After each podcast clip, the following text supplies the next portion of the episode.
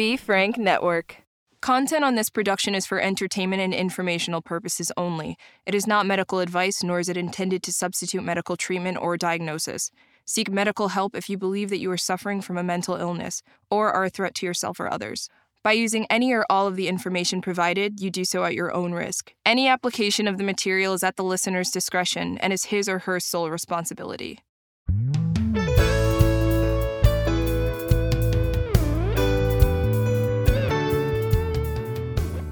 Everybody, Doc Brian here, and welcome to Doc Talks, where we talk about people's troubles, trials, tribulations, and hopefully triumphs in life. Today, with me, I have Michael Brooks, who is the founder of We Are the 22 uh, here in Arkansas, which is a veteran suicide.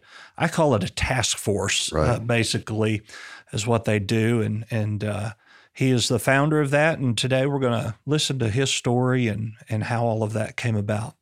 Now, you were in what branch of service? Uh, I actually was in the Army National Guard. Okay, Um, I was uh, did a tour in Egypt uh, at the beginning of the War on Terror for six months. I was an infantryman. Uh, I did a tour in Iraq in 0304 as an infantryman. I did Hurricane Katrina as an infantry, infantryman, and then I uh, reclassed to a combat engineer, and I did a combat tour as that as well when I was wounded and retired. So gotcha. So the when you were wounded was in two thousand in seven, seven. Okay, and can you tell us a little bit about that incident that caused you to be wounded? Sure. So we were rolling down checkpoint uh, or rolling down Route Tampa in Iraq, uh, the main supply route, and uh, hunting IEDs is what we did. I was in the uh, point truck, and uh, we took a, uh massive one or massive uh, 155 howitzer round. I think there was a couple off the side of the road. They detonated, and uh, I actually took shrapnel on my left hip. Uh, as I was falling into the truck, I blew my right shoulder out. I stayed there for two weeks after that, and they were going to send me home. Uh, and I kind of finagled my way into staying and even going back out on mission two weeks later. And uh, that was not a good idea because five miles out of the gate that night, I took another debt. That one gave me a big brain injury, uh, ripped my leg back open, and got me medevaced out of country. So, Gotcha. So um, we've had um, Micah Briley, who's Donovan Briley's brother, tell his story, and and uh, then we have uh, Jennifer Legate, who is um, oh, I'm going to go blank here, Patrick Kordsmeyer, um, her da- uh, his daughter, and in, in talking about how quickly people respond. Uh, to let family know that there has been an accident or, or things like that, it seems like it's a hurry up and wait kind of ordeal. right. Uh, how long did it take for your family to to find out what happened? Actually, uh, when we got in on my first injury, uh, we got into FOB Stryker and got into the cache. And uh, right before they attempted to extract the shrapnel, which they couldn't do, it's still in there, uh, they actually gave me a sat phone. And I was able to call my family and let them know I'd been wounded and was okay for the most part. And uh, the second time, uh, I was actually already in Germany before I got a chance. So that was pretty much immediate medevac. So Gotcha. So they they medevaced you to Germany, mhm. and there's a hospital facility there. And and what did they do exactly for you at that point? So that was interesting. So at that time, it was, was 2007 in uh, April, I believe. And at that time, uh, I'd only ever heard of PTSD. I had no idea what a TBI was. And they Mhm. actually gave me uh, a CT scan, and the doctor pointed at me and he goes, You have a TBI. And I Mhm. go, Well, what's that? And he explained to me I had a traumatic brain injury that was highly visible in my frontal lobe right. and that has uh, contributed to some of the struggles I've had in my life. Uh, I, it took me a long time to understand how much I'd changed because you don't realize it. You know, your your people around you do, but, but you feel okay, you feel normal for the most part. Uh, you don't realize that you pick up sometimes, especially with frontal lobe, you pick up compulsive problems, uh, you pick up personality issues. Uh, there's a whole range of things that it affects. So, Sure. So a TBI, traumatic brain injury, essentially, uh, in layman's terms, it's a bad concussion that actually damaged your brain. Yes. Uh, so where your your brain is just kind of shook up in your skull. Now, do they uh, relate that to the first accident that you were in, or, or do they even know when it happened? Well, there's no way of knowing. Uh, I do know that that second blast, uh, I was bleeding out of my ears, so I was Mhm. probably I probably got a good injury then. But I took I want to say six close range deaths my first tour and uh, 13 my second tour. So mm-hmm. actually had a couple trucks blown out from under me. So uh, who knows mm-hmm. really? I just know that uh, it, now I have uh, seizures. I control them with medication, but mm-hmm. it stems from the the brain injury. Gotcha. Are they absent seizures where you just kind of space out, or you actually convulse? Yeah. So if I don't take my medication, uh, I'll have petit mal mm-hmm. uh, seizures, and then uh, every every now and then when I'm really stressed, I may have a grand mal. Mm-hmm. Uh, but on medication, I rarely have a breakthrough. So, but it's non-epileptic no. seizures. No. Yeah, um, which come come from TBIs. Sure. You know, they're there are different kinds. Now, I would note that um, there is a difference between having seizures and having like a vasovagal syncope that's that's due to a lot of stress and right. anxiety.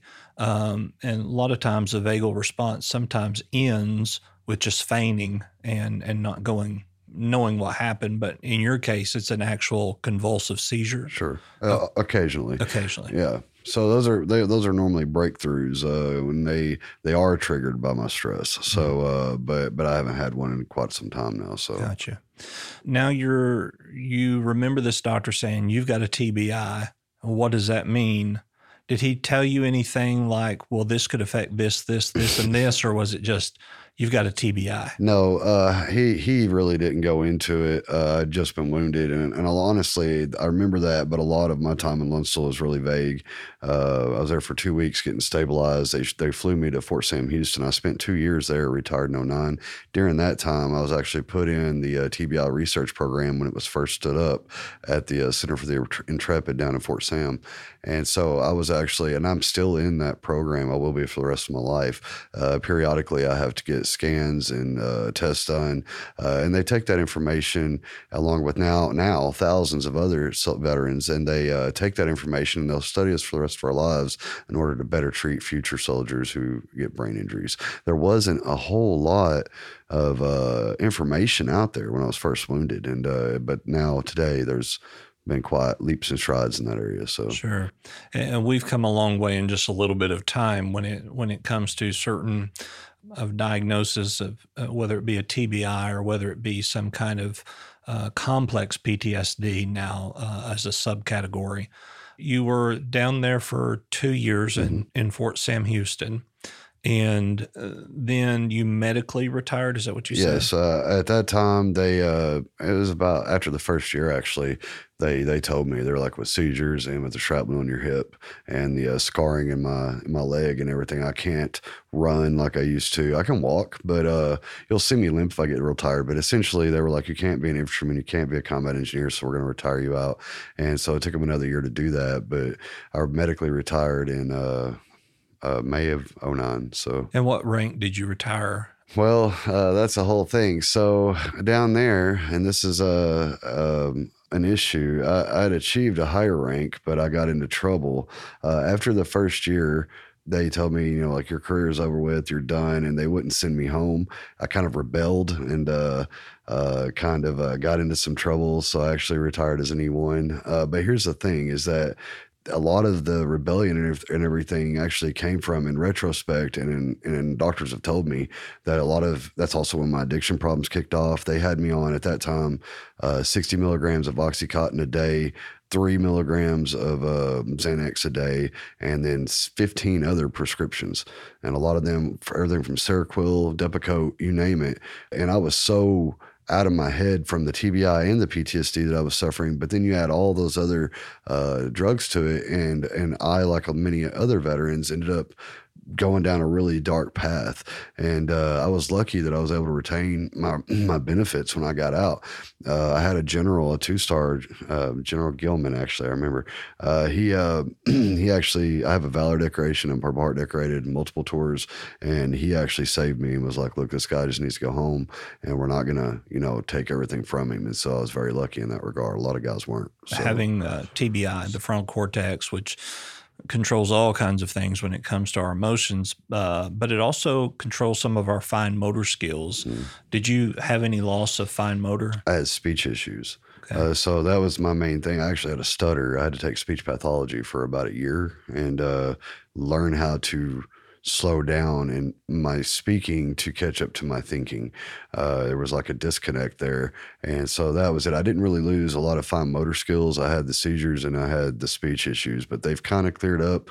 If I'm really tired and I'm not thinking or being conscious about it, I'll stutter a little more. Uh, but I've really kind of got that under control now. It's been a long time, but uh, that was the main thing that affected me. Gotcha. So when you when you look back the first time that you had some kind of uh, for lack of a better word episode in in respect to PTSD can you kind of explain to me what that looked like what that felt like to you? So uh, I mean I had I had immediate anger problems and that was one thing that looking back that I didn't recognize that I was going through. And I would just and like a light like a light switch just rage out. And uh and I did that a lot. In fact, my own mother one time told me being around me shortly after I was wounded, told me it was like being around a cold spring. I was so tense. Uh, I was ready to fight at a moment's notice. And uh, that was something that took a very long time to to try to get under control. But I would say that everything was so hampered by the amount of medication I was on from the VA and from the military. Uh, it, it, really, honestly, there's a gap in my memory, really, right through there. I, I, mean, I remember kind of bits and pieces and highlights, but I was so medicated, like so many other soldiers at that time, that it's just like a blur. You know, I, I don't, I can't, I can't explain or even uh, understand some of the things that I was doing back then because I was so medicated, you know. Right. And that seems to be a problem not just with soldiers, but in the civilian world that we have people with mental health conditions and whenever a symptom comes along, we just add another medication instead of trying to look at the root, which essentially what's supposed to happen is you have depression. Okay, it's bad enough you need an antidepressant but you need to go therapy to find out why you're depressed. Right. Um, well, now you're depressed and you can't sleep, so now we're going to put you on a sleeping medicine, and and then that causes something else. And and uh, I had a client one time that she came in and and it was just like she wasn't there at all. And I looked at her med list and I'm going, I wouldn't be there at all either. Right. With with that amount of med- medication and I think with lack of mental health care, not just in the civilian world, but more importantly, in with our veterans, uh, that there is such a shortage of mental health professionals that um, people just kind of get lost in the mix, right? And and they're just you know okay, well let's fix this temporarily by putting this band aid on, which is a medication, but now you have another problem because of this medication. That's right. And that's exactly what happened to me and so many other soldiers and veterans that I, I know and, and, have known was that we were so heavily medicated. We were on so many narcotics, when, like when I retired, that it easily it easily flowed into something else. Right when they took my career, essentially, which was the way I viewed it. I understand I was wounded, but in my head, that's the way I viewed it. That's what I always wanted to do. And when that was gone, and then I was also unemployable uh, by the government. I was 26 years old. I had 100% disability, Social Security, combat special comp, and I was sitting home in Ball Arkansas. You know, I went from jumping out of choppers, uh, fighting in major battles, uh, and I was back home, and, and it affected me profoundly. Um, it affected my image of who I was inside. Uh, the way that I got out was something I'm still not proud of, you know, because uh, I served honorably my whole career until then, and uh, and I wish I'd have done things different, but I also wish that there would have been more guidance uh, on how to deal with what I was dealing with, you know. Sure and and so I, I guess uh, in in dealing with other soldiers uh, and talking to them, you kind of lost your purpose because here you were a soldier and now you're not. Exactly. You're just some civilian. Sure. So even though I was National Guard, I spent I think seven years on active duty uh, it was just constantly either deploying, coming back from deployment, training for deployment. Uh, most of my uh, time during that time was on active duty. So, for all intents and purposes, I was an active duty soldier. Uh, you know, and uh, when that was gone, you know, it really, that, I think that that really fed into what happened next. You know, I came home, um, I kind of, uh, got really, really depressed really fast. And I began abusing my medication, which was something that I didn't do too heavily while I was in. Uh, but when I got out, there was no limitations. You know what I mean? Like I was like, no, nobody's uh, watching me anymore or nobody cares. And I just kind of slid and, and it was fast. I began uh, intravenous uh, use of my, my, my pain meds. Uh, luckily, that lasted until well, not luckily, but that lasted for a couple years, and uh, I finally sought help for that at the VA. And while I was in the uh, dual diagnosis program they had then, uh, my father died 4 mm-hmm. weeks in, and uh, so that really kind of uh, catapulted me into a whole nother uh, level of addiction. You know, it compounded the issues I was having, and it was just a bad, like a perfect storm you know what I mean? Right. And so, just to explain to listeners of a dual diagnosis, what that is is that there is some kind of addiction with a mental health issue. Sure. So you have, you know, alcohol or drugs in addition to PTSD or bipolar or something of that nature that they're not opposite um, or or complementary of each other. Now, backing up where you were abusing your prescription meds, were they always your medicine or did you get to the point of where you had to find somebody else's medicine to to get? So as was as is common with an opiate addiction uh, which is a horrible horrible thing um, i mean it's just it's terrible. Uh, you know after a while you build up such a tolerance that even though i was getting still at that time 60 milligrams of oxycontin which is basically lab grade heroin in the mail uh, uh, every month, uh, 60 milligrams a day. I would burn through that probably in about two and a half weeks at the height of my addiction.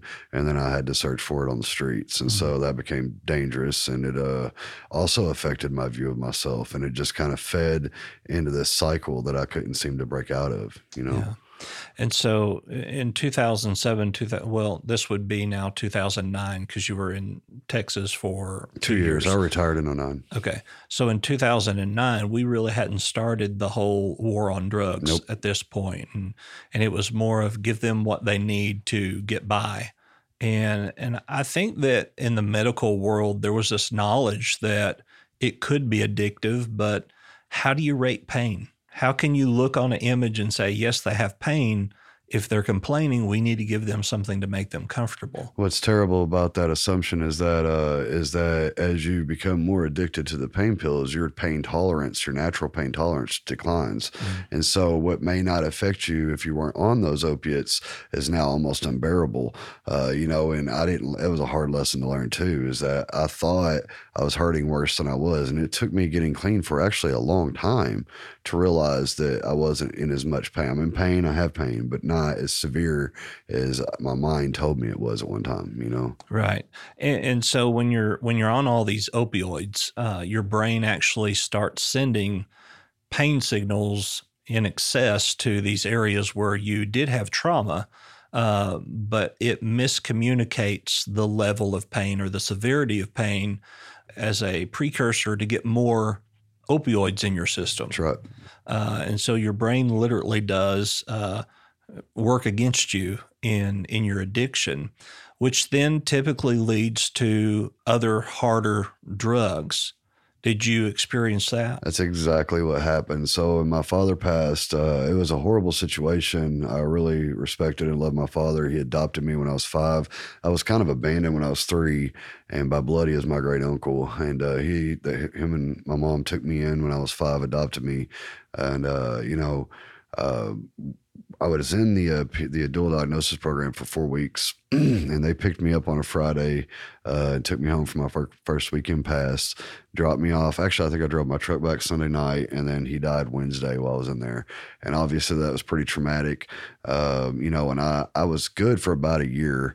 I liquid. I was helping to liquidate our farm, get the animals, you know, rid of the animals and everything because mom couldn't take care of them by herself, and doing and working around the farm, helping her. And while I was doing that, and I had that purpose, I was fine. I, I was I was clean. I was happy. I was doing better. A little, I mean, to a degree, and then, uh, and then, I'll be honest, that all got done and over with, and I found myself right back where I was at. I was essentially bored mm-hmm. uh, with my life, uh, depressed again. And uh, honestly, I began using methamphetamines probably in about 2012, and uh, and it was immediate since I'd already had the experience with the uh, opiates. It was an immediate uh, intravenous addiction, and that got out of control rapidly. So um, I began. Uh, I went from you know I lost pretty much everything over the next several years. I ended up living out of my truck. Essentially, all of my money went to uh, narcotics. Um, you know, I roamed around with the wrong crowd. I started begin. I began getting in trouble uh, here and there, and uh, and it just started this uh, this vicious cycle of um, of addiction and uh, depression and and uh, and loss of self worth that that I'm lucky didn't kill me to be honest so at the height of it i was abusing about a gram of methamphetamine a day every Mhm. day And and what you said, kind of losing your purpose is is one of the major things when we deal with depression or anxiety or anything that when we uh, kind of lose that identity as as something that uh, we are a national guardsman and this is what I do. It's all I've ever done, and now I don't have an identity. I used to be respected, but now I'm not, you know, and, and maybe it's not that we're not respected, but we see ourselves as being disrespected. Um, and so one of the big things is structure and, you know, whether it's that you just have a to-do list for the day or you literally plan every minute of the day, when we get to those points, that's what we've got to do to find that that purpose once again.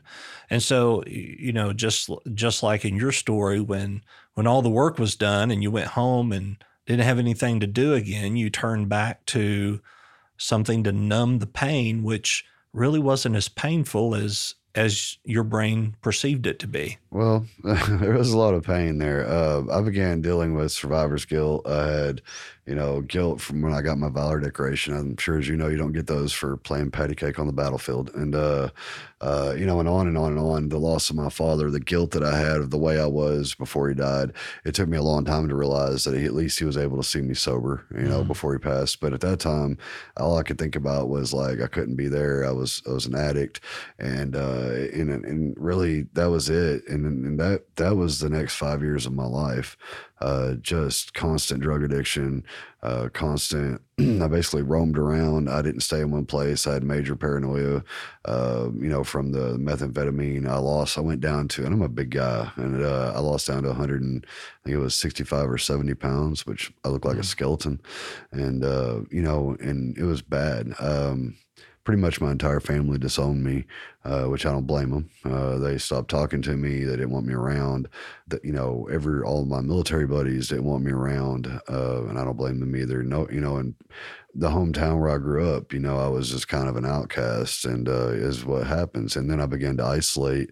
On top of that, so uh, in the end, uh, and around February 27th, or I guess the first time was around October of 2016. I had my first suicide attempt. Uh, I, I just gave up. I was like, I don't want to do this anymore. I didn't see any way out of it. And what's ironic is that at that time, my mom was like, get involved. And she did talk to me on the phone occasionally. And she'd be like, you've got to get involved in a veterans organization. You've got to get out there and find something you believe in and do it, or this is all you're ever going to be, you know? And she was like, you've got to get the help. And I didn't want to go back to the VA. I'll be honest, my dad dying while I was in there kind of was a dampener on me wanting to go to the VA. And even though it's not very rational, it's still, I, I associated that trauma with the VA, you know? Yeah. Took me a long time to realize that. But, but, uh, but yeah, so the first time I attempted, I actually, uh, took a bunch of pills. I got a script. I took a bunch and I blacked out. And uh, somebody found me, and uh, I still don't know who it was, but I woke up three days later at Fort Roots, and I was they'd pumped my stomach, and I was angry about that. Mhm. And uh, and honestly, uh, you know, it kind of made things worse. And uh, uh, so I went on from then until about February, and I was just miserable, and I hated myself. I hated my image of myself. Uh, I got to where I was kind of almost like feral. I wouldn't even look people in the eye. It was really strange, right? It's totally different how, from how I am now. Uh, but I, I was so beat down by everything, and I was so hopeless. And so finally, what I did it was I um, I went to an abandoned house in Judsonia, Arkansas, that I know of or knew of. Um, that was, had a, had a fire in one room, and it was abandoned. And uh, I'd been in there several times with other addicts, and uh, I knew it was there. I knew it probably wouldn't be found. It's kind of off the beaten path. And so I went out there and uh, I'd actually purchased heroin that day, which I didn't even do. To my credit, I guess, for what it's worth, uh, after I cleaned up off the opiates, I never touched them again. I still have it to this day, you know. But that day, I figured that was the best way to do it.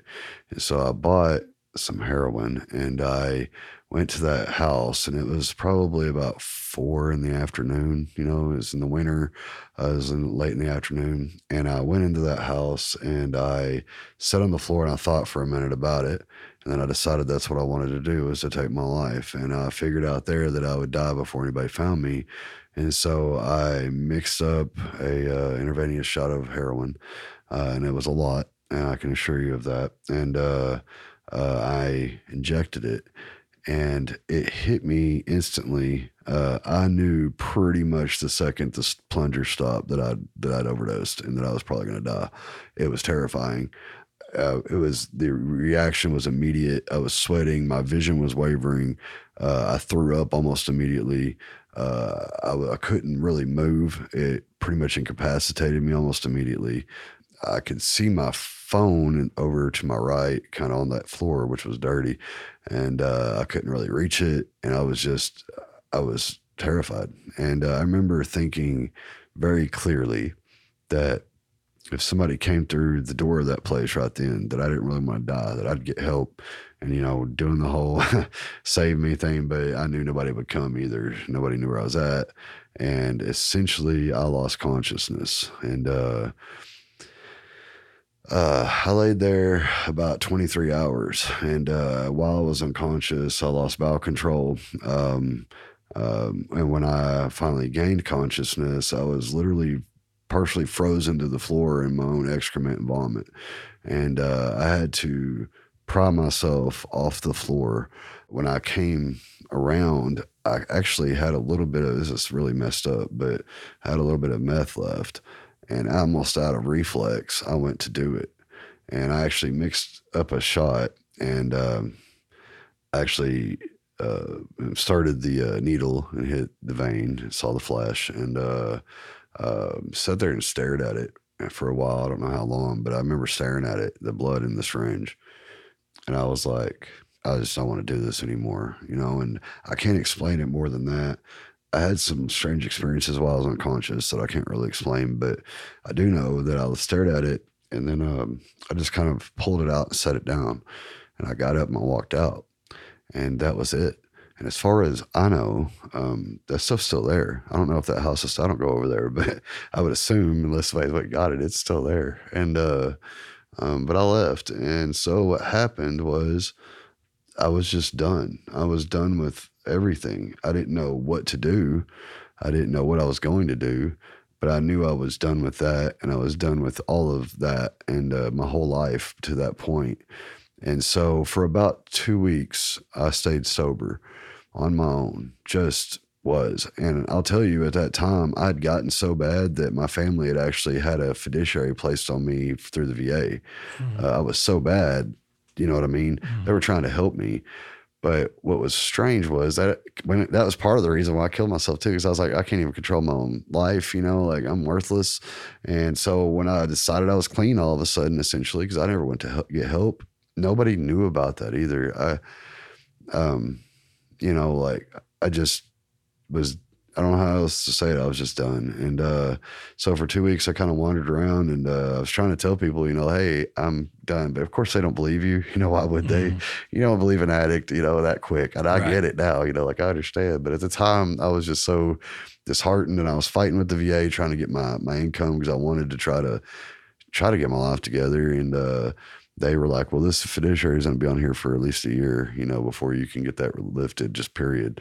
And I was fighting with them and uh, so, about two weeks to the day after that, I went to uh, the Apple store of all places, and uh, in Chenal. I actually drove to Little Rock to uh, get my phone looked at, and uh, uh, I was in there and uh, had my service dog at the time, and uh, I was sitting at a table, and I wouldn't really look at anybody, like I told you, that was still going on, and uh, I was so kind of like ashamed of myself or whatever, and uh, a gentleman walked in named Larry Johnson in a nice suit. He sat across from me. And you understand this time, the scar on my arm right here, Those trademarks were still very red and inflamed, right?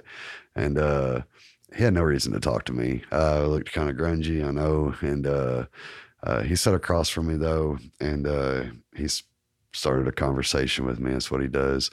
And uh, we talked for about 30 minutes, and we were both at that time complaining about the VA, you know, my fiduciary and whatever he was going through at the time.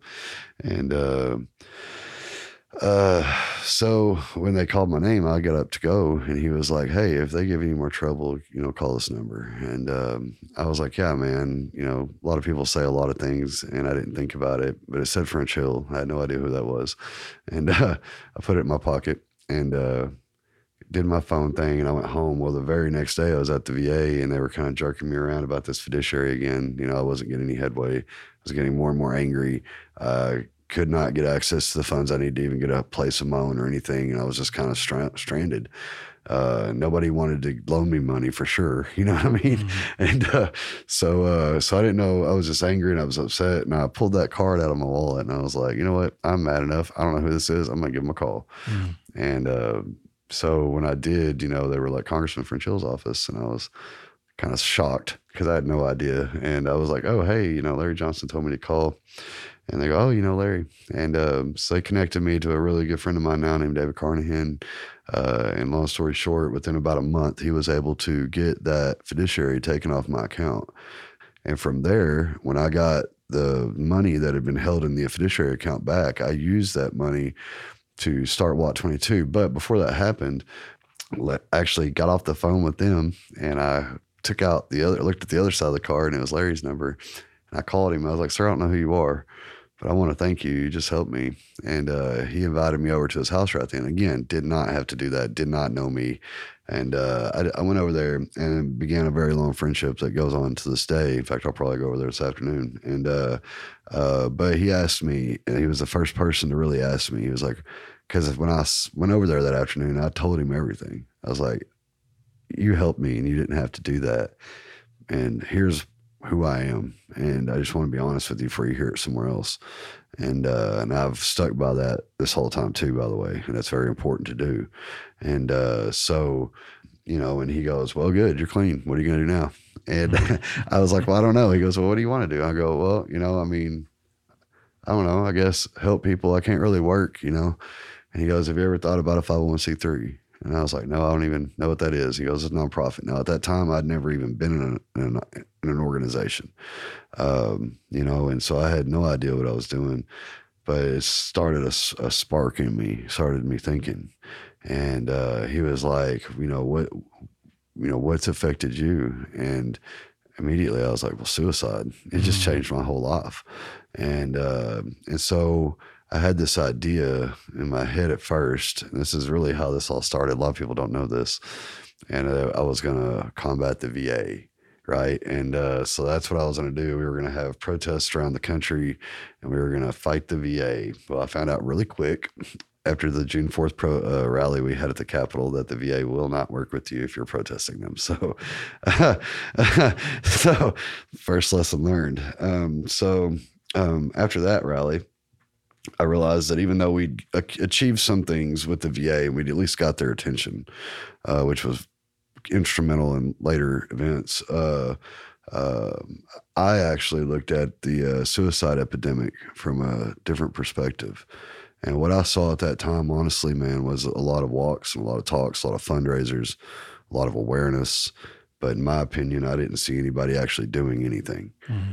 And uh, and so the more I thought about that, kind of the angrier I got. And I was like, you know, uh, some of these guys just need somebody to care enough to be there. That's all it is. That's all I really needed was somebody just to, you know, help pull me out of where I was at and encourage me to go further.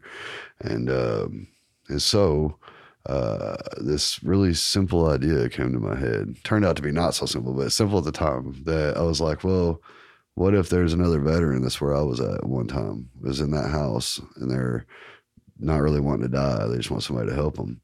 I was like, what if we went and we helped them? Period. And that started the We Are the 22 that is today. That idea took, it was a little spark and it took hold. And so about July, um, of that same year, 2017, I uh, and you got to think. So I went from Grandma Day methamphetamine addict, and you can ask anybody.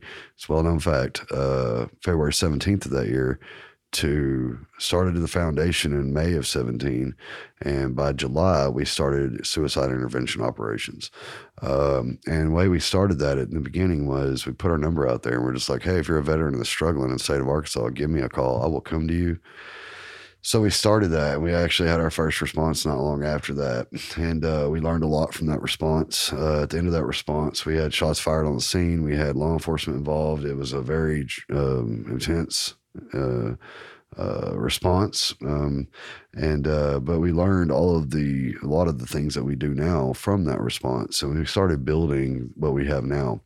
So over the next, I would say seven months, I went on response after response after response. It was, uh, and I did. I traveled all over the state. I went anywhere, anytime, uh, and slowly, other veterans uh, started paying attention, and they were like, "We can do that." Um, I began having meetings with Little Rock PD, North Little Rock PD, MEMS, the VA, uh, and I began learning what it was going to take to do this. And we began building a curriculum and a, a training and uh, and everything that we have now. Uh, but it was a process. You understand, at that time there was no blueprint. There was nobody doing this. This literally came out of thin air and hard work. But the idea has never changed and uh, was that one nobody understands a veteran like a veteran and two you know, a veteran can't say you don't care if you're there at 2 a.m., right? Mm-hmm. Now, I remembered a, a, few other things during that time. I did actually call the suicide hotline, which is a great resource. I'm not knocking it, but I think it was right before they had the state hotline. And I ended up getting a lady from Oregon, and we talked for a little bit. And then when we hung up, I was still sitting there by myself, you know, and that led to my suicide attempt. And so, uh, now, when you call WAT 22, if you're a veteran in crisis in the state of Arkansas uh, and you call our hotline, then uh, we'll activate a two man team of trained veterans. We'll send them into you. They'll sit down with you and talk and let you get your story out. Uh, they will do whatever it takes to get you through that crisis. Things that they're capable of doing that you can't do with the hotline is when they show up, they're able to assess: do are your lights on? Do you have water? Are your kids fed? Do you have clothes on your back? You know, things like you have heat in your house. Uh, if it's cold, you have AC if it's hot? You know, and they can begin the process of addressing those issues because what we found is a lot of times those minor, they're not minor to the person in crisis, but those issues, the day to day issues, exasperate the other issues and lead to a crisis situation. And a lot of times, if you can alleviate those day to day issues, you can alleviate a lot of the other problems as well. So, sure. And, and, you know, when dealing with a veteran in crisis, uh, which I've I have dealt with before, and we've we've worked together with with one veteran. Um, they can say to me, "You just don't understand," and I don't. You know, as as a civilian who's never served uh, in the military in any sh- shape or form or fashion, I don't understand. Uh, I don't know what it's like to be in Afghanistan and see your friends die. I don't understand that survival uh, survivor's guilt to that point. Right. And so it really is um, helpful and I think imperative that it is veteran led so that so that they see somebody who's been in their shoes? So I'll tell you, uh, uh, and this is the beautiful irony of all this is that the scar that's on my arm that I know that your listeners can't see, but it is there. Mm-hmm. Uh, the track marks is what it is from when I was an, an intravenous junkie. Um, uh, ironically, that ugly scar that I was so ashamed of became my best tool in the beginning of all this because when I would run across veterans, because I did in the beginning, uh, they would meet me and they'd be like, man, you don't understand. And I'd be like, bro, I'm Purple Heart Valor decorated. And I would point to that scar and I'd be like, there's nothing you can tell me, man. I've been homeless. I've been a junkie. I've been, you know, strung out. I've been lost and I've, I've attempted suicide, right? I do understand. And I believe that you can, you can get through this and I want to help you. And, uh, that, right, that alone, uh, persuaded more veterans when I was still responding regularly than anything else I could have said, right? It was that, that idea that, that, okay, you've been there and you can't deny that you've been there and you got out of it. So there's got to be a way out of here, you know? Right. And, and, you know, while you said you don't knock any of the national or state suicide mm-hmm. lines, they're good uh, assets. Yeah, I, I don't either. But the point is that you don't have to tell them who you are or where you're at. And so they're literally a counselor on the other end of the telephone that uh, in many times they this person has committed suicide while still on the phone. Right. They don't know where they're at. Right. They have no way of knowing, or um, they don't know how to contact your family. You, when you hang up, you're still alone. You're still right where you were, um, and and that's that's a, a huge detriment. But in in your organization with We Are the Twenty Two you don't leave them alone. No, you go you go to where they're at. So we have we have a lot of uh, a lot of things have changed since 2017. We now have capabilities that uh, are pretty profound in what we do. Uh, one, we have amazing we have an amazing team. I have as of Saturday over 70 active responders in the state of Arkansas. Wow. Uh, yeah, that's huge. And uh, we have amazing dispatchers. And uh, for instance, though, if we have a veteran who's missing or who we're trying to get hold of that we think is an imminent threat of uh, self harm, we can now coordinate with law enforcement uh, dispatches and actually ping their cell phones and find where they're at and go into them. Once you call us, you are we're coming to you. Period. Right. Mm-hmm. And uh, uh, so there is no getting out of that. But uh but uh um, uh, that said, like uh, uh, what we've learned is from our heavy social media presence that we have here in the state, like our Facebook, we've got about thirty six thousand followers on that, which is pretty pretty awesome. Uh, is that a lot of times, unlike the suicide hotlines, what and I, I, can't give you a percentage, but it's off the top of my head. I'd say it had to be seventy percent of the uh, the the callers or, or uh, people that we that reach out to us are not the veteran. A lot of times, their mom, dad, brother, sister, buddy down the road or old army buddy that'll call us up because they've heard about our organization and they'll be like hey johnny's over here struggling uh, can y'all can y'all go talk to him and we will and so what that actually does is gives us this beautiful window of surprise where they don't know we're coming and this has literally happened where we show up to a house in the middle of nowhere in arkansas and i've literally looked through a door uh, or through a window pane on a front door and seen a kitchen light on and a guy sitting at the table and you could clearly see a 45 and a bottle of whiskey on either side of him and he was sitting there in between them and uh, we knocked on the door and they'll come to the door and you'll just be like hey man i heard you're heard you're a veteran heard you're struggling and we just want to help. We're not law enforcement uh, you know we're not the va we're literally just veterans who care enough to be here and help you out. And it, it, a lot of times that alone will trigger an emotional response. Uh, they're so surprised to see somebody care that much to be there that you have this beautiful window of uh, time to kind of make a connection and, and, get in, you know, get them to trust you uh, because they cannot again say you don't care because you're there and right. it's cold and it's 2 a.m. and you're you're an hour away from home there's no way they can deny that you have their best interest in mind. Right, and you don't know them. No, you no. don't. You don't know what they've been through, their problems. You don't. Uh, there's no way that they could say, "Well, you're going to judge me because," because you don't know. Nope. And what we found is and the other side of this that's really really beautiful is that uh, you know we started doing this and we were only focused on the veterans we were responding to. Uh, we developed a, one of the most intense and uh, i think in depth uh, suicide intervention uh, programs in the country right now to be honest with you we consulted a lot of major agencies we, we, we took all of that into consideration and built this awesome program but what we've learned as the years have went on is how much we are helping the responders as well. Mm-hmm. We're taking guys like myself who maybe can't hold a regular job, uh, who are disabled physically, uh, or, or, whatever, pretty much whatever the circumstances, and uh, who maybe have been addicts, who have been homeless, and have turned their lives around, and we're giving them a uniform and we're giving them a purpose and we're giving them a mission and they're going out there and they're saving other veterans themselves. And there's no way that you can go on one of these responses and get that veteran into the VA or get a safe plan in place and go home at night. You might you might be exhausted. You might have been talking to them for 5 hours but you know for a fact that you made a difference that day and that's profound. Yeah. And and that's that's what we all need yeah. is is that purpose and something to look forward to.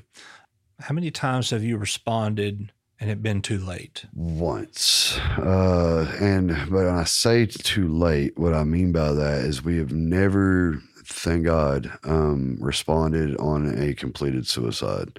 Uh, statistically, we know that that will probably happen as we advance this, and we we train our responders to be prepared for it, and we have protocols in place in case it does happen. Uh, but we have not yet. We have, though, responded uh, after an overdose uh, to where the, the veteran was unconscious and uh, the pill bottles were everywhere when we got there. Uh, and we were able to immediately activate uh, the local ambulance service, get them to the hospital, and save their life. Uh, our responders do, we are fully equipped with trauma kits, Narcan, and we actually wear uh, subdued body armor underneath our polos because we don't want to appear tactical and we don't mm-hmm. want to scare them, but we do have to be safe. Sure. we're going into volatile situations sometimes times. Uh, but but yes, so we are prepared in case uh, of anything. So if we get there and they've already cut, we're able to render aid. We're able to stop the bleed, put a tourniquet on, call 911. Uh, if we get there and they've overdosed, we can hit them with the Narcan, bring them back until the ambulance gets there. Uh, we go in ready to save lives. That's what we do. So. Gotcha. Um, and so, on average, how many responses do you make in a year? Uh, so that varies, and uh, we have a we have a saying uh, or an idea that if we don't get a response in a day, that's a good day. It mm. means that somebody wasn't in a place they needed us. I can't really break down the numbers by year because they fluctuate, but I can tell you that since our inception, we've responded to over 430 Arkansas veterans in suicidal crisis. Wow. Yeah.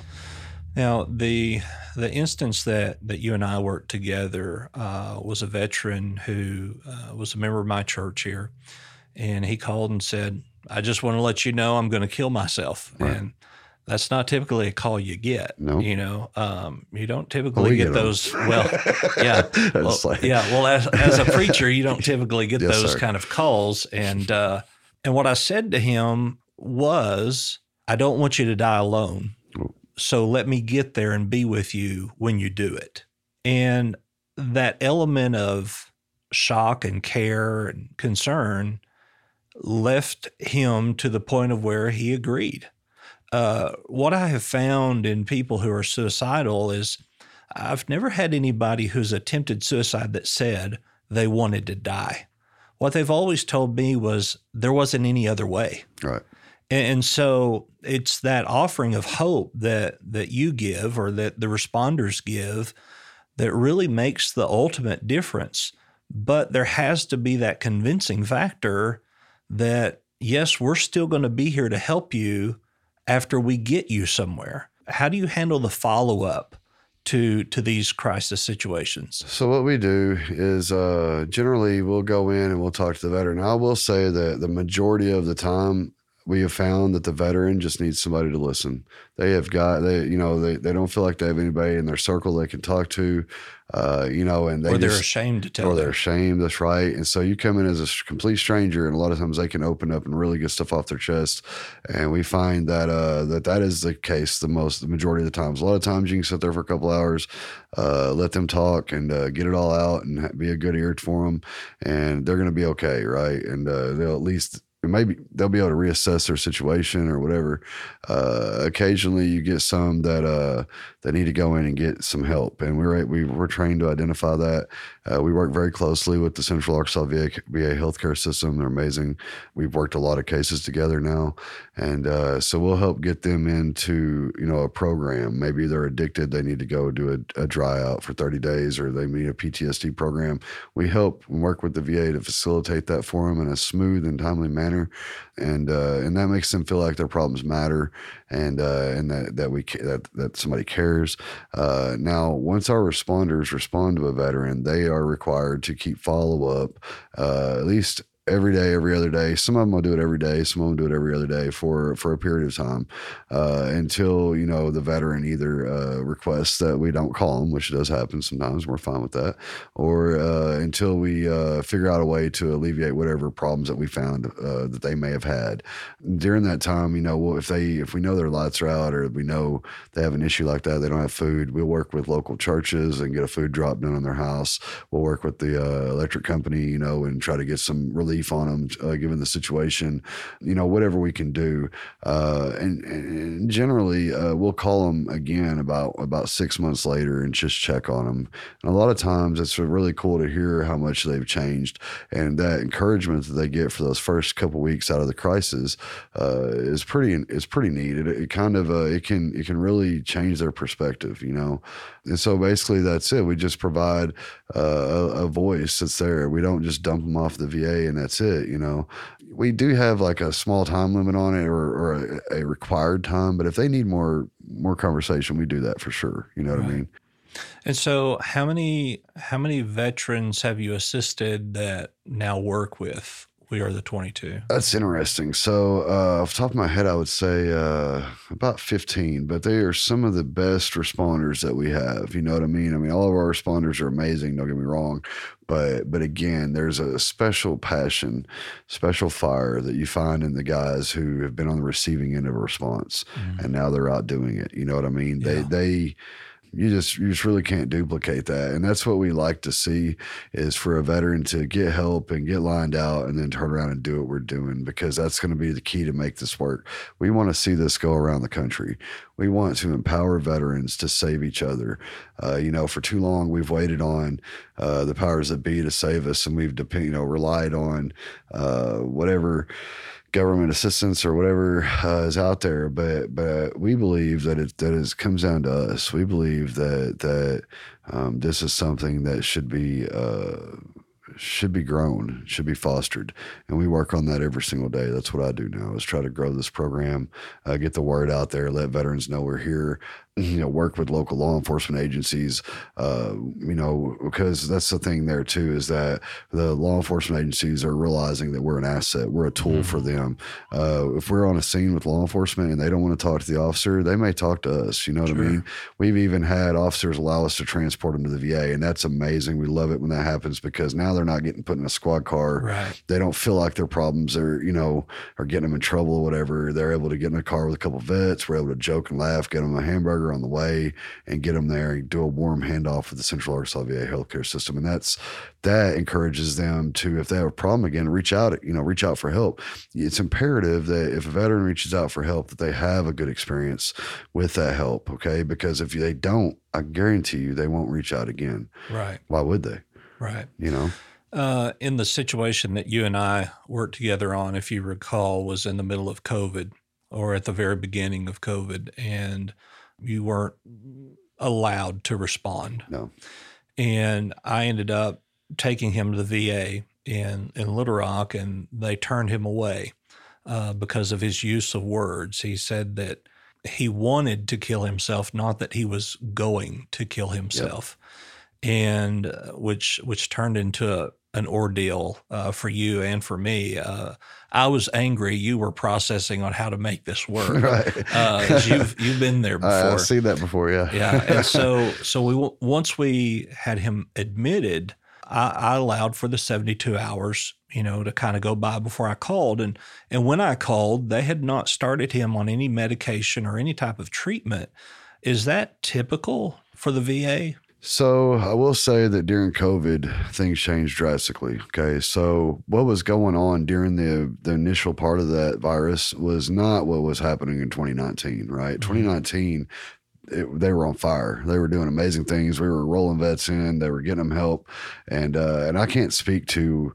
I, I, do know that when the COVID protocols took place and everything, and we couldn't respond, we couldn't go in. It, it hampered, it dampened our operations.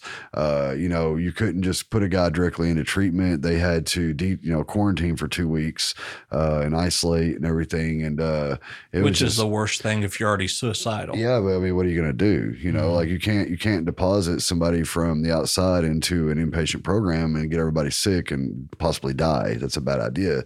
For I'll just speak to my own experience uh, because I've been to 3K and I've I've been through all that myself. Uh, but but generally, uh, they would they would start trying to treat you immediately. I, I, don't. I can't speak to why they may not have done it that time. You mm-hmm. know. Well, I, I, think it's important, at least, to to point out in in this story is that ultimately it was not a mental health condition. He had a brain tumor.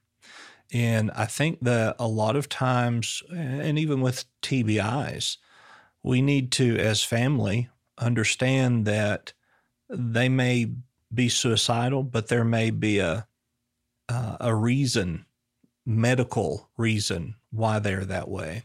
Absolutely, and a lot of times we we do see that quite quite often where there's untreated uh, issues. Uh, perhaps they're not taking their medication for issues that already exist, and then they expound on each other and create a crisis. Uh, we do see that, uh, and so what we try to do when we do those follow up calls is, "Did you take your meds today, man? Are you on your meds? You know, we'll try, you know, uh, try to encourage them to do that and get on their medication." And just in my own experience, a lot of times after veterans veteran's been out a while, it's not necessarily just the PTSD that drives them to a crisis. It's almost always a relationship, money, uh, you know, living situation, uh, and not taking their medication for already uh, diagnosed issues. You know, mm-hmm. those are probably, in my experience, the four biggest factors. I mean, there's others obviously, but but those are the ones you see pretty regularly, and so uh, that's why uh, you know we work closely with the VFW. We work closely with uh, we'll work closely with anybody really if they want to help vets, and uh, we mm-hmm. try to we try to serve our organization. Uh, we don't get into all this interorganizational rivalry, rivalry that I think is uh, detrimental to the overall cause. Uh, we've tried to position ourselves to be a catalyst uh, to getting veterans help. We'll work with any organization, and in fact, even though we do love to bring in veterans to our work after we've helped them, um, you know, we love to see that. But in our opinion, it doesn't matter what a veteran does after they've received and after they've sought and received treatment uh, as long as they're getting involved with something and getting out in the community. Like my mother told me originally, and it worked, right? Like mm-hmm. she was right uh, which moms a lot of times are, uh, was that I had to get involved. I had to find a purpose and I had to do it. Well, that's exactly what I've done, and it's changed my whole life. And we believe that for every veteran. So, um, you know, we may work with them with one organization to get a bill paid or something, and then they may say, "Well, I have an interest in this." We may connect them to another organization that does that. You know, our only goal is to help that veteran. You know, so we're not in competition with anyone. So, if if you were a veteran uh, and you were feeling depressed, no purpose, but not yet to a point of suicidal ideologies, where would you go to look for some place to fit in, some place to help? Because to me, it's, it, you know, you said a little earlier, there's a lot of groups that are advocating for this and a lot of groups that are raising money for this and talking about it, but there was nobody actually doing the work. Right. So in, in, in trying to, isolate these these people that may be headed that direction. Maybe if maybe if your mom had said you know you really need to get plugged into somewhere and here's a list of things that you might like. We actually have that. So we have a list of organizations well primarily arkansas organizations but we have a couple programs uh, out of state with mighty oaks and a few others that uh, that we will uh, try to steer a veteran to, you know, especially if they don't want to go to the VA. I know that uh, our friends with Sheepdog here in Arkansas, they've mm-hmm. got a great program, Warriors Path. They just set up. We're real uh, excited about that. And what we'll do is we'll sit there and be talking to a veteran. If they're like, man, I don't want to go to the VA, but I'd kind of like some some like a little bit, you know, like some help, uh, we'll, we'll we'll tell them to go to Sheepdog. They've got a seven day great PTSD program that uh, it's called Warriors Path that uh, that we're very uh, excited about, and we'll we'll try to steer them that way. We'll get a phone out and help them fill out the application, get it in, and uh, whatever we can do to kind of fit their needs. But but really, it's anything it's really anything. They the social the thing is is almost without fail when you're headed down that spiral into a crisis, you've isolated or or you've mm-hmm. drove away. Let's say the people that care about you. You've uh, you, and a lot of times you know you've got a problem to some degree, and uh, you probably stop going out. You stop finding enjoyment in the things you used to like to do. So we'll be like, hey man, let's go kayaking. Let's go let's go uh, let's go talk to this organization over there they're having a picnic maybe you should go do that it's in your hometown you know just anything anything we can think of but we do have a list of orgs that we uh, that we consult with that uh, that if a veteran has certain things they like to do that we can just be like hey let's give you a warm handoff to these guys over here we know and let's let's get you doing that as fast as we can you know so sure. so what what what would happen if somebody called your organization who was not a veteran that does happen, and uh, unfortunately, you know, I've been asked uh, through the course of doing this for the last four years. I've been I've been asked, you know, why don't you do this for everybody? One, logistically, I don't know how we would do it. Uh, financially, I don't know how we would do it. That would open you up to thousands of calls probably overnight. Uh, and as though we, although we want to help everybody, it's just not practically feasible. Uh, so uh, occasionally, rarely, we have somebody because we're pretty clear that we're veterans, you know, and uh, uh, but occasionally we have somebody that'll call in. Uh, and what we do in those regards is we try to coach whoever calls us because normally not the person in crisis, it's probably a family member or something that's sure. concerned, and we'll encourage them. Are they getting mental health care? And generally, that answer is no. And we'll say, well, you, we have some therapists and some counselors that we work with that are civilians. Perhaps you could work out a deal with them and get them some help. Uh, you know, uh, we we recommend Bridgeway when it's really bad. Uh, but you know, a lot of times it's just getting into therapy, getting into counseling. That's so important for your mental health. And uh, generally, when people say something, they they're not in any of that. So, uh, you know, we try to encourage them to do that. Um, you know, but there's not much we can do. And, I, and I'll, be honest. You know, I joined the military when I was 17, and the, all of my health care has been military and veteran related. So I'm not even really up on what's available and out there for civilians. You know, so uh, generally it's just we just tell them to try to get some therapy and uh, things like that. The the model that we're built on is that peer to peer, and we don't have that with regular civilians, you know. So it kind of it's kind of a dampener. And as far as I know, there isn't an operation like this for civilians. So right. you know. Well, I, I'm I'm certainly glad that you use this crisis for good. Uh, it would have been very easy for for someone to just decide that I'm going to continue to isolate or even attempt suicide again after uh, a little bit of treatment.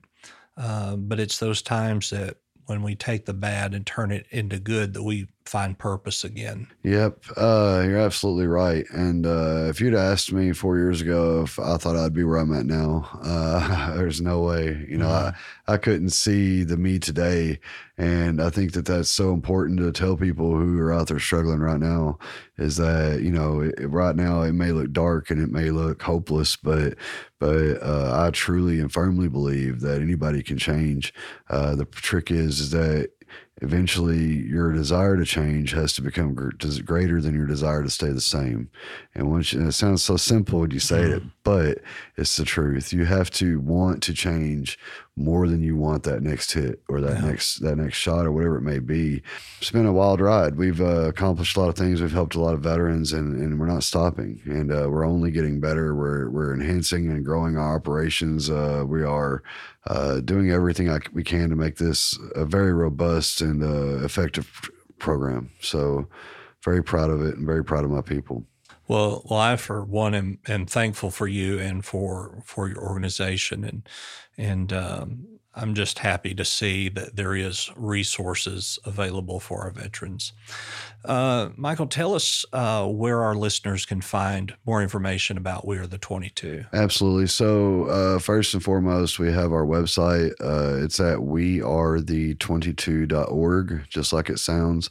Um, and if you go there, you can uh, see a little bit about our operations. We also have our Facebook page at We Are the 22. Uh, and then here's the most importantly, we have our hotline. And so right now, if there is a veteran in the state or that that's struggling, and or if there is, if you know of a veteran out there that's struggling, uh, you can call our hotline anytime, day or night. It's man 24 hours a day. We will pick up, uh, and that number is one eight five five nine three two seven three eight four. That's one eight five five nine three two. 7384. And uh, if you can't remember that and you're in a hurry, if you'll dial 1855, we are the 22, it will ring through. I know that's too many digits, but mm. it'll ring through. So, yeah. uh, but that's just an easy way to remember. And uh, we will get some help out to you. You don't have to do this alone. And so, yeah. Right. Uh, of course, we'll have all of that in the description of this podcast. And so I appreciate you once again uh, being with us here today and sharing your story. Absolutely. Thank you, Doc. All right. I'm Doc Bryan. You can find me at thedocbryan.com. All of my social media links are at the bottom of that website. Also, Doc Talks is a part of the Be Frank Network. You can find all of our podcasts at befranknetwork.com. Michael, keep doing what you're doing. We appreciate it. we appreciate your work. Thank you, Doc. All right. Everybody have a good day.